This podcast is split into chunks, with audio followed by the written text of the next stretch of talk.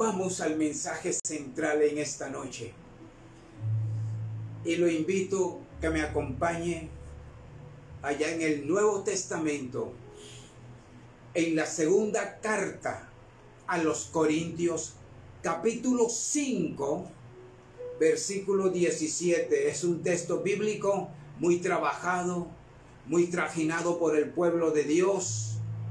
Incluso que cuando se está comenzando en los caminos del Señor, a mí pues cuando comencé, los, los maestros de escuela dominical y unos allí, unos tutores, unos hermanos más de más recorrido en el Señor, me dijeron, hermano Diego, aprendas ese versículo, segunda de Corintios 5, 17.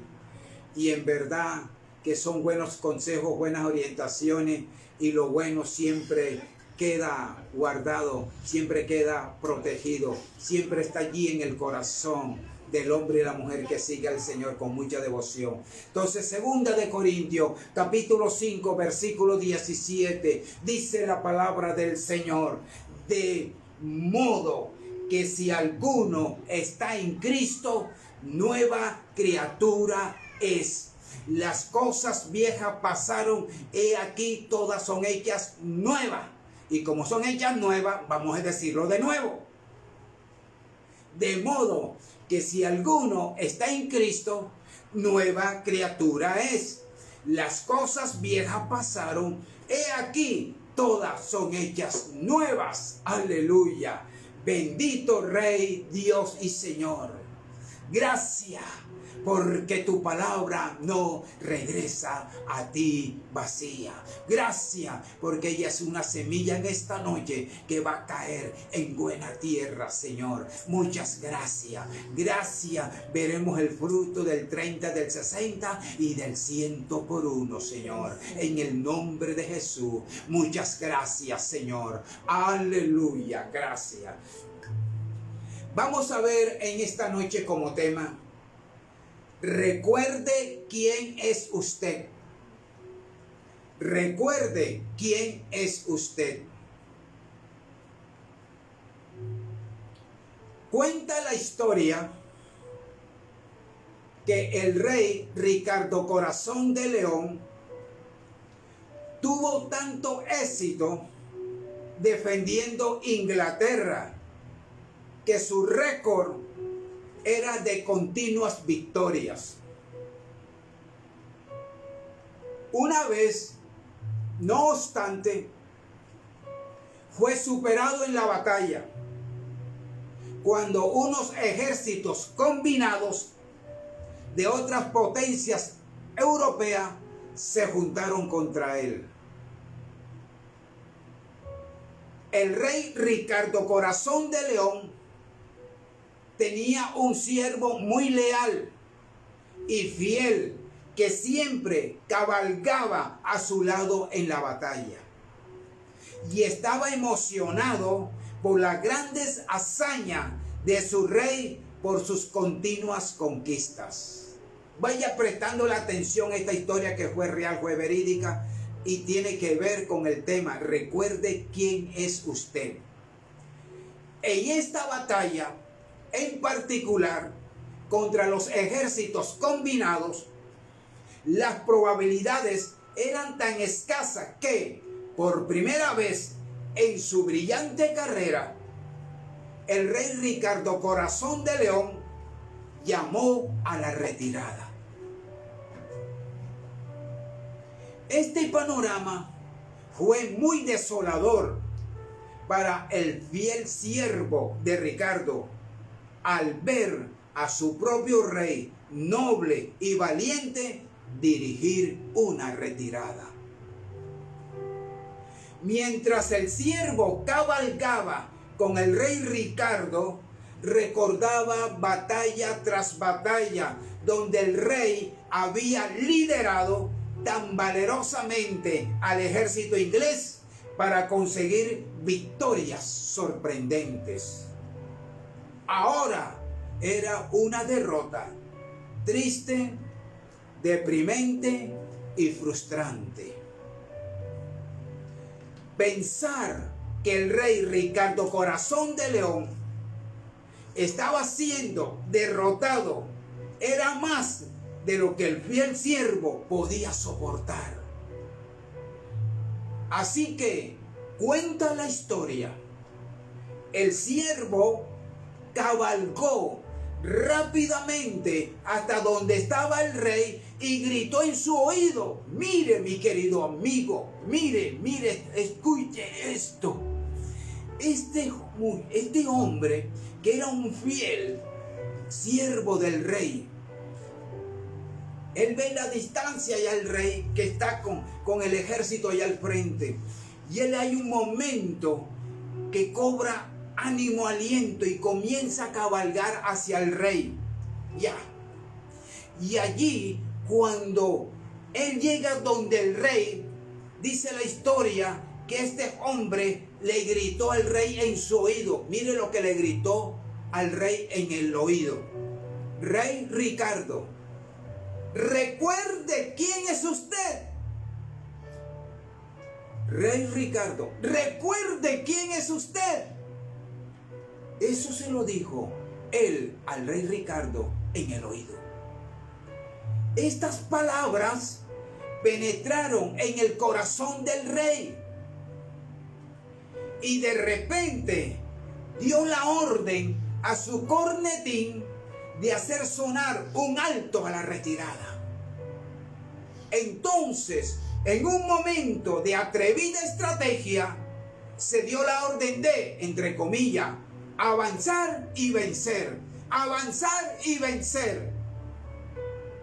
Según la historia, esta fue la experiencia que hizo retroceder a los ejércitos combinados ese día en que el rey Ricardo, corazón de león, de repente se vio obligado a recordar quién era. Y recordó quién era. Un poderoso conquistador. Un rey que nunca había conocido o aceptado la derrota. Oyente de la voz de la patria.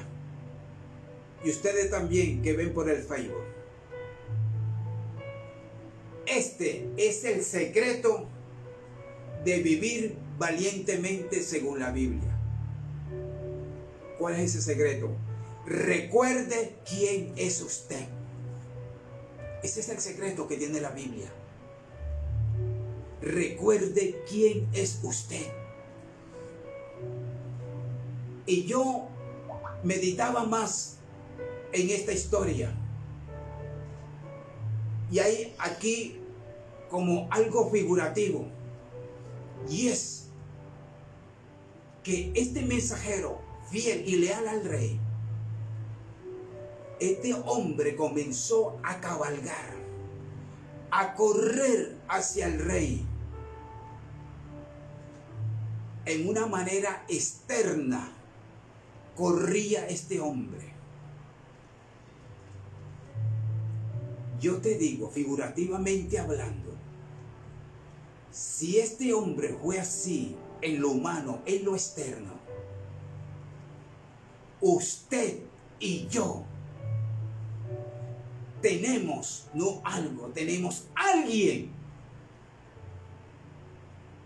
que corre como río de agua viva dentro de nosotros para llevarnos urgentemente un mensaje cuando estás en un momento duro, de prueba, de dificultad y de aflicción. Ese es el Espíritu Santo, el consolador que fue puesto en ti, en mí, en los redimidos. Cuando hay momentos duros y difíciles de la vida, Él corre, Él corre trayendo un mensaje y diciéndote quién eres. No temas, yo soy tu Dios. Esfuérzate, sé valiente. Vas a pasar y pasaste este año, pero Dios te está diciendo en este nuevo año. Sé valiente y esmérate porque todavía hay largo camino que recorrer y yo soy tu escudo, yo soy tu protector, yo seré tu consolador. Nada ni nadie te podrá hacer frente en todos los días de este nuevo año. Yo soy el que te introduje, yo soy el que te pasé este nuevo año. Mi gracia, mi poder y misericordia han estado contigo y vas a ver cosas más grandes y poderosas que no has visto nunca, porque yo soy Jehová tu Dios. ¿Qué más yo recojo de esta historia? Que a pesar de Ricardo, corazón de león, ser el rey, él respetó ese mensaje que le dio su siervo fiel. Lo respetó. Él como rey le ha podido decir, ah, no, esas palabras penetraron hondamente en el corazón del rey. ¿Qué te quiero decir con esto, mi hermano y mi hermana iglesia? Aprenda a respetar lo que Dios ha puesto dentro de usted. Lo que Dios ha puesto dentro de usted no es cosa pequeña, no es una bagatela, no es una cosa superflua, no es algo allí efímero. Lo que Dios ha puesto dentro de usted es algo grande, es algo de gran estima, es algo poderoso. Nada más que ha puesto dentro de ti la persona del Espíritu Santo. Por eso te lo digo de corazón. Aprenda a respetar lo que Dios ha colocado dentro de ti. Lea la Biblia y aprenda quién es usted en Cristo. La palabra diariamente te va a llevar a ese mensaje, te va a llevar a esa reflexión. ¿Quién es usted en Cristo? ¿Y quién es usted en Cristo? Dice la palabra, segunda de Corintios 5:17, de modo que si alguno está en Cristo, nueva criatura es. Las cosas viejas pasaron y aquí todas son hechas nuevas. ¿Quién es usted en Cristo? Nueva criatura. El hombre viejo quedó atrás. Estoy en un proceso de santificación. Estoy mirando allá como el invisible. Tengo la mirada puesta en Jesús, autor y consumador de la fe. Eso me hace y me da la palabra. Yo sé quién soy en Cristo Jesús. Soy un nuevo hombre, soy una nueva mujer, soy una nueva criatura. Tu testimonio habla quién eres tú en Cristo. Tu manera de comportarte, tu manera de tratar a la gente, tu vestuario, todo eso expresa y manifiesta quién es usted en Cristo Jesús. ¿Quién es usted en Cristo Jesús? Primera de Pedro, capítulo 2, versículo 9. Primera de Pedro, capítulo 2, versículo 9. Dice la palabra del Señor. Mas vosotros sois linaje escogido, real sacerdocio, nación santa, pueblo escogido por Dios. ¿Para que te quedaras así? No. ¿Para qué? Para que anunciéis las virtudes, para que anunciéis las cualidades de aquel que os llamó de las tinieblas a su luz admirable. ¿Quién eras antes? Estabas en tiniebla. El príncipe de este siglo allí nos tenía subyugado, esclavizado. Estábamos en esa condición lamentable y triste y paupérrima. Esa era nuestra condición. Estábamos con unos vestidos harapientos, sucios. Ya. No teníamos esperanza de vida. Estábamos alejados del plan salvífico de Dios. Pero esa bendita y sublime gracia divina en tu camino, en nuestro camino, a Él le plació usar un siervo y una sierva para llevarnos, para conducirnos a sus pies, a sus caminos.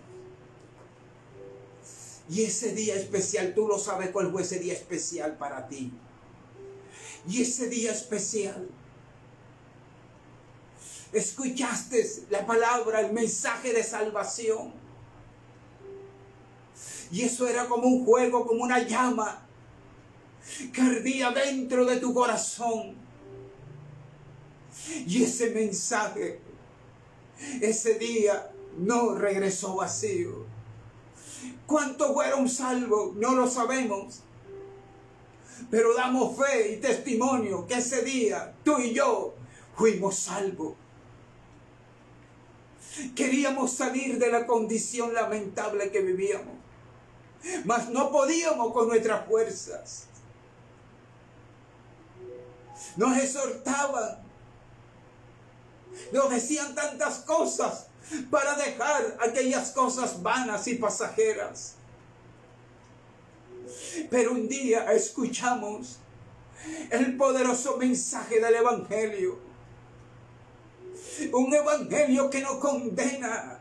Un Evangelio que se predica para amor, para reconciliación con el Padre. Y amigo y amiga, ese es el evangelio que en esta noche te estoy presentando. Amigo y amiga de la voz de la patria celestial. Ese es el evangelio que es poder de Dios, del cual Pablo dijo, no me avergüenzo del evangelio, porque es poder de Dios. Y en esta noche yo también te lo expreso. No me avergüenzo del poder del evangelio. Fue el único que pudo cambiar, fue el único que pudo transformar mi vida, mi corazón. Fue el único que pudo purificar mis labios, mi lengua, mi boca de tantas palabras obscenas, corrompidas que salían de esta boca. Pero mira hoy lo que está saliendo de esta boca. Está saliendo poder, está saliendo autoridad, está saliendo del Espíritu Santo. Una palabra de vida, una palabra de reconciliación para que esta noche vengas al Padre y te conviertas de todo corazón. ¿Quién es usted en Cristo según la Biblia? Efesios capítulo 2. Efesios capítulo 2. Versículo 6. Efesios capítulo 2. Versículo 6. Dice la palabra. Y juntamente con él nos resucitó y asimismo nos hizo sentar en los lugares celestiales con Cristo Jesús. Aleluya. ¿Te estás dando cuenta quién eres tú en Cristo? Y juntamente con Él nos resucitó y asimismo nos hizo sentar en los lugares celestiales con Cristo Jesús. Presta atención. La palabra nos dice en los versículos anteriores, la palabra nos dice que no solo hemos sido vivificados con Cristo, también hemos sido resucitados con Él. Aleluya. Y si Cristo resucitó entre los muertos, aleluya, eso indica que así como la muerte y el juicio, aleluya, están detrás de Cristo, asimismo están detrás de nosotros. Sí, pastor, claro. ¿Por qué? Porque usted está en Cristo Jesús. Y si está en Cristo Jesús, está sentado con Él en lugares celestiales. Y si está en Cristo Jesús, usted además de ser vivificado, usted también está con el poder de la resurrección. Por lo cual también la muerte y el juicio estarán detrás de nosotros como en Cristo Jesús. Aleluya. Es decir, estamos del otro lado del sepulcro. Aleluya.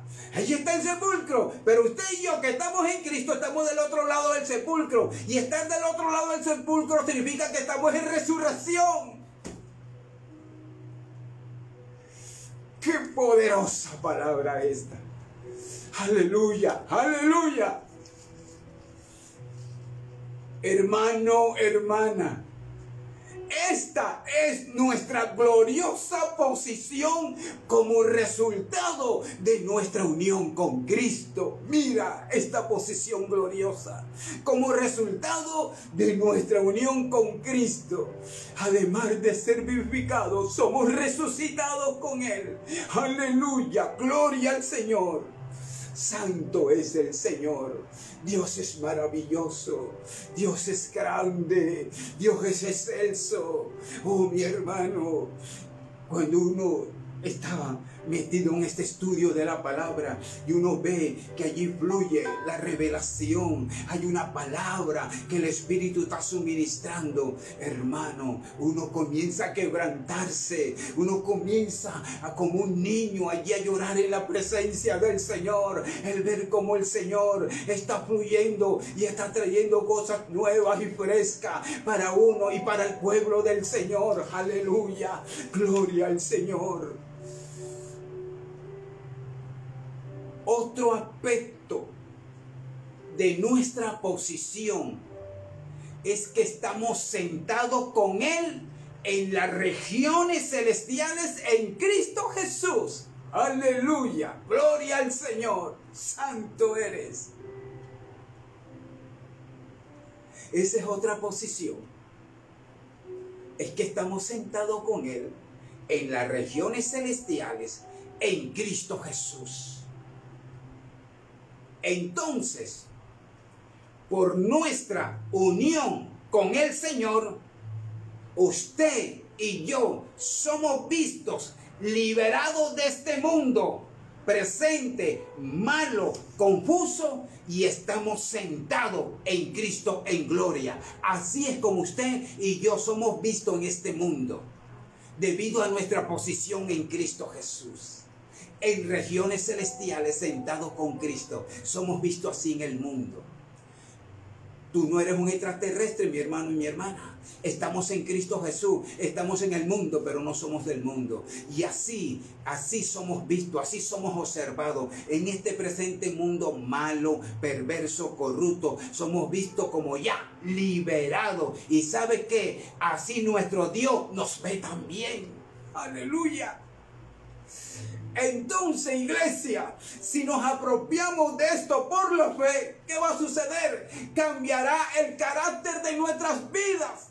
Y si va cambiando el carácter de nuestra vida, ya nuestras mentes no estarán dirigidas en las cosas terrenales, en las cosas temporales y en las cosas fugaces. Todo esto a qué nos lleva? A que ahora vamos a buscar las cosas que están arriba, donde Cristo está sentado a la diestra de Dios. Colosenses capítulo 1, Colosenses capítulo 3, versículo 1. Busca Colosenses capítulo 3, versículo 1. Aleluya. Gloria al Señor. Colosenses 3, 1. Mira lo que dice la palabra Sí, pues habéis que resucitado con Cristo, buscad las cosas de arriba, donde está Cristo sentado a la diestra de Dios. Estamos aquí con los pies puestos en la tierra. Nos da calor, nos da frío, nos pica el mosquito, nos deja una ronchita somos seres humanos como los demás. ¿Dónde está la diferencia? ¿Dónde radica la distinción? Que usted y yo y todos los redimidos somos qué? Nueva criatura. Mm, ajá. ¿Qué más, pastor? ¿Qué más? Somos linaje escogido. Mm, real sacerdocio nación santa, pueblo escogido por Dios. Si todo eso está dentro de ti, tú tienes que darle un valor y un respeto a eso. ¿Y qué hace el Espíritu? Siempre te va a conducir a que busques las cosas de arriba, donde está Cristo sentado a la diestra del Dios Padre. Por eso dice la palabra, puesto los ojos en Jesús, el autor y consumador de la fe. Aleluya. No fuimos únicamente vivificados en el Señor, sino que también hemos sido resucitados con Él. Aleluya. No temamos. Si algún día el Señor nos decide llamarnos a su presencia. Gloria al Señor. Aleluya. Pero lo que sí te digo es que Dios prometió cuidar su rebaño en todo este universo. Y Dios está actuando en todo este universo. Está actuando. Esa es su divina providencia. Todo lo tiene organizado y lo tiene bajo su gobierno. Por lo cual, mi hermano, mi hermana, aprenda a través de la palabra quién es usted en Cristo. Y para ti, amigo y amiga, llamado urgente y apremiante, así como la gente está apremiada, preocupada, angustiada, ¿cuándo llegará la bendita vacuna aquí a nuestra nación? Lo que falta es que cojan a nuestro presidente figurativamente y lo, y, lo, agarren por la corbata y lo estremezcan. ¿Cuándo usted va a autorizar? ¿Cuándo va a llegar la vacuna? No. Qué hermoso estar en el Señor. Y estar en el Señor por la palabra. Tú sabes quién eres en Cristo Jesús. Anteriormente, todo esto lo llenaba uno de una angustia, de un temor, de un pavor, de un pánico, de un miedo.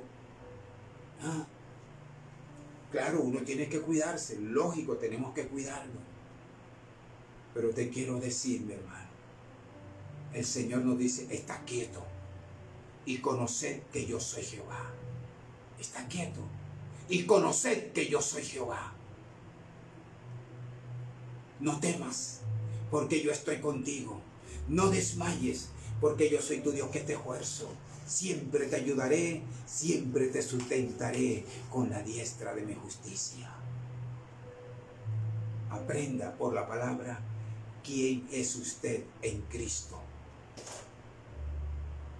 Mis hermanos y amigos, la enseñanza de esta noche nos lleva a valorar quiénes somos en Cristo como también nos lleva a compartir con el Señor el proceso salvífico de su muerte, resurrección y ascensión a los cielos. ¿Qué dice Gálatas capítulo 2? Gálatas capítulo 2, muy cerquita de segunda de Corintios. Gálatas capítulo 2, el versículo número 20. Mira lo que dice para que todavía sigamos aprendiendo quiénes somos en Cristo, según la Biblia. Gálatas 2.20. Con Cristo estoy juntamente crucificado. Y ya no vivo yo, mas vive Cristo en mí. Y lo que ahora vivo en la carne, lo vivo en la fe del Hijo de Dios, el cual me amó y se entregó a sí mismo por mí. Aleluya. Te amó y se entregó a sí mismo por ti. Ya sabes quién eres en Cristo Jesús. No se nos olvide quiénes somos según la Biblia en Cristo Jesús. ¿Quiénes somos? Somos embajadores del reino de Dios. Aleluya.